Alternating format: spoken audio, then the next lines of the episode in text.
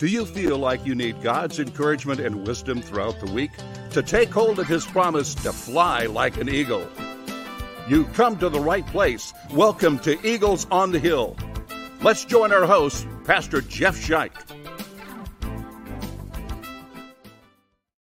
Hey, people, I am your host, Pastor Jeff Scheich. Thanks for joining us on this edition of the podcast. Today, we're going to do something that um, I don't know if I've ever done before, and that is share with you uh, a piece from someone else that I think, uh, well, I want to get your thoughts on what this guy says. The guy is Bill Ackman. Bill Ackman is a graduate of Harvard University. He is a billionaire and a strong supporter financially of Harvard. And so when Bill speaks, Harvard listens. And uh, Harvard has been in the news quite a bit since October the 7th.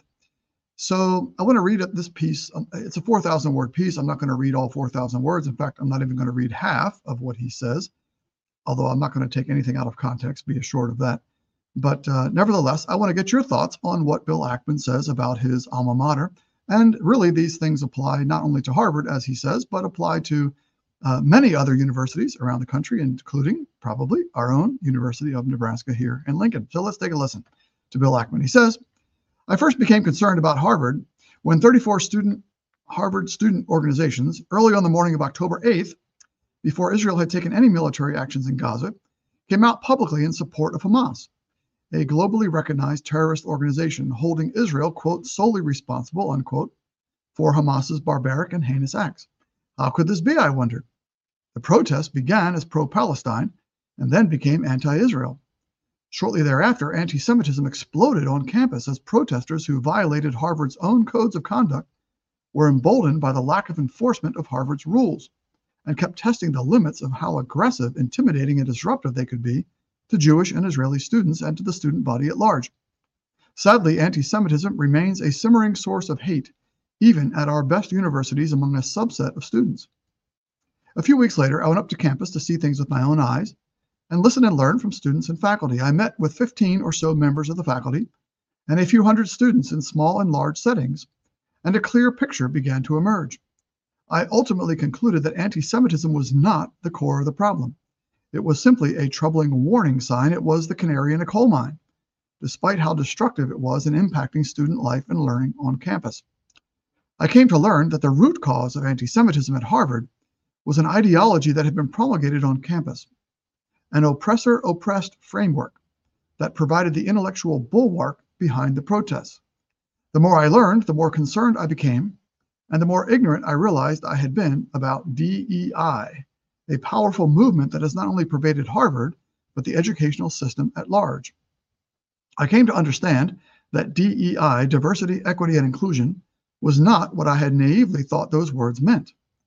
I have always believed that diversity is an important feature of a successful organization.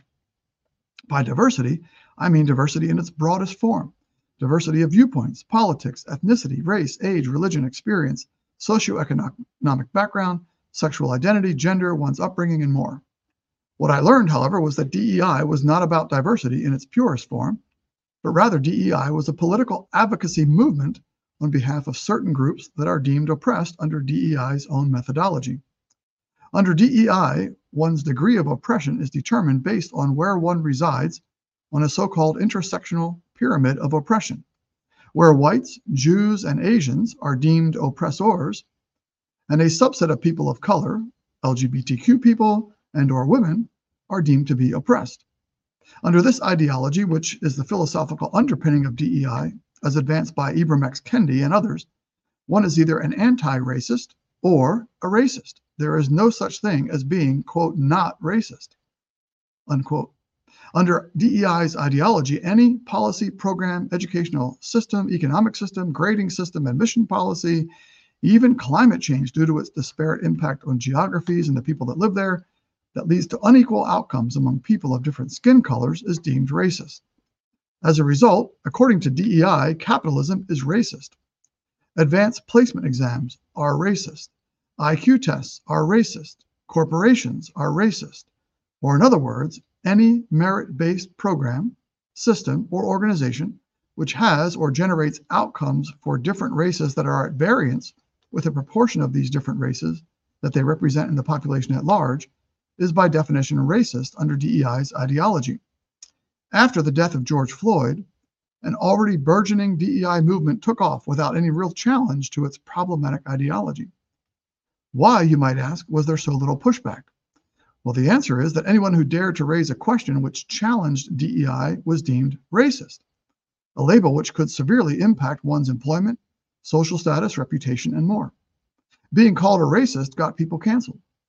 So those concerned about DEI and its societal and legal implications had no choice but to keep quiet in this new climate of fear. The DEI movement has also taken control of speech. Certain speech is no longer permitted. So called microaggressions are treated like hate speech. Trigger warnings are required to protect students. Safe spaces are necessary to protect students from the trauma inflicted by words that are challenging to the students' newly acquired worldviews.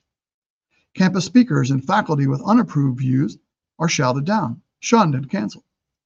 These speech codes have led to self censorship by students and faculty of views privately held but no longer shared.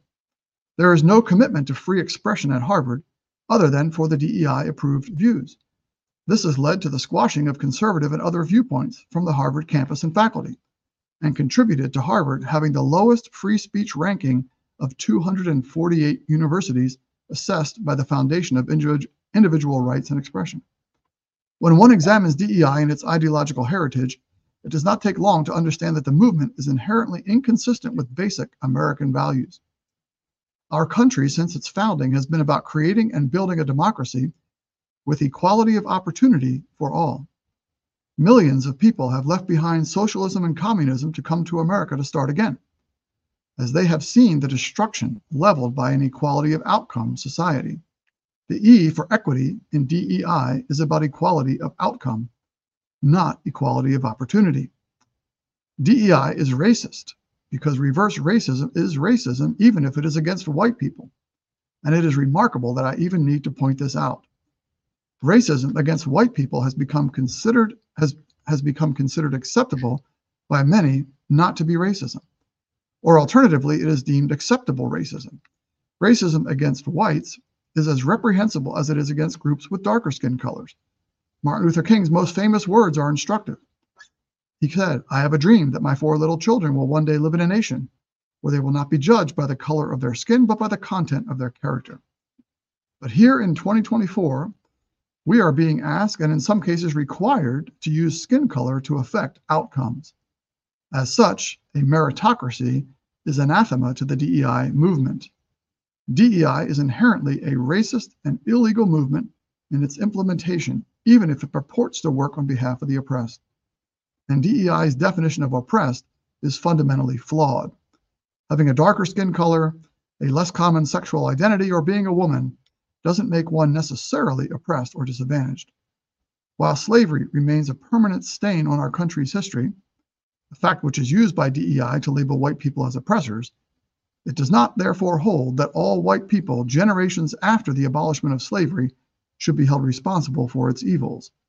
Similarly, the fact that Columbus discovered America doesn't make all modern day Italians colonists. An ideology that portrays a bicameral world of oppressors and the oppressed, based principally on race or sexual identity, is a fundamentally racist ideology that will lead likely to more racism rather than less. Then he goes on here and uh, specifically applies this to Harvard and what Harvard should do now that its uh, president has resigned how Harvard should hire a new president and all of that. And uh, but that's where we'll close. So my my thought is, um, what do you think of what he said? I know it's kind of deep. You might have to listen to it twice to kind of catch what he's saying. But his basic point is that these uh, systems of diversity, equity, and inclusion, which you may have experienced in your workplace or in the place where you go to school, that the, this whole concept is racist and needs to be done away with that it has uh, really become a scourge of our society. What do you think about what he said? Before I close, I thought it would be instructive because these lists are maybe a little bit difficult to find to give you a, a sense of some of the 30 some Harvard student organizations that came out on October 8th as pro Hamas. Uh, you might begin to see uh, some kind of uh, unifying theme around these different organizations. I'll just give you a, a I don't know, I'll read 10 or 12 or so just to give you an idea. The African American Resistance Organization, Harvard Arab Medical and Dental Student Association, Harvard College Pakistan Student Association, Harvard Divinity School Muslim Association, Harvard Middle Eastern and North African Law Student Association, Harvard Graduate School of Education Islamic Society, Harvard Graduate Students for Palestine, Harvard Islamic Society, Harvard Law School Justice for Palestine, Harvard Divinity School Students for Justice in Palestine, Harvard Kennedy School Muslim Caucus, Harvard Kennedy School Muslim Women's Caucus, Harvard Kennedy School Palestine Caucus, Harvard Muslim Law School Association, Harvard Pakistan Forum, Harvard South Asian Law Students Association, Harvard Undergraduate Arab Women's Collective, Harvard Undergraduate Muslim Women's Medical Alliance, Harvard Undergraduate Palestine Solidarity Committee, and the list goes on. See any common themes in that list of organizations at Harvard? I, I'm not familiar with Harvard. I didn't go there. I got some friends who went there, but I, I didn't go there. But uh, some of my classmates in high school went on to Harvard. But um, I, I didn't know those organizations existed. I, I don't follow Harvard, but anyway, uh, it was interesting to me that uh, those are the organizations leading these pro Hamas uh, demonstrations. So there you go. Um, well, just wanted to get your thoughts, wanted to get your comments, um, ideas on what Bill Ackman has said and on DEI, maybe as you've experienced it. So um, write us at Eagles on the Hill 211 at gmail.com. Let us know uh, your thoughts on Bill Ackman's statement, on your reactions to it, and uh, your experiences with uh, DEI and how uh, that might um, either line up with or conflict with a biblical worldview. Remember, as we close, that those who hope in the Lord will renew their strength. They will soar on wings like eagles. Thanks for joining us for the podcast.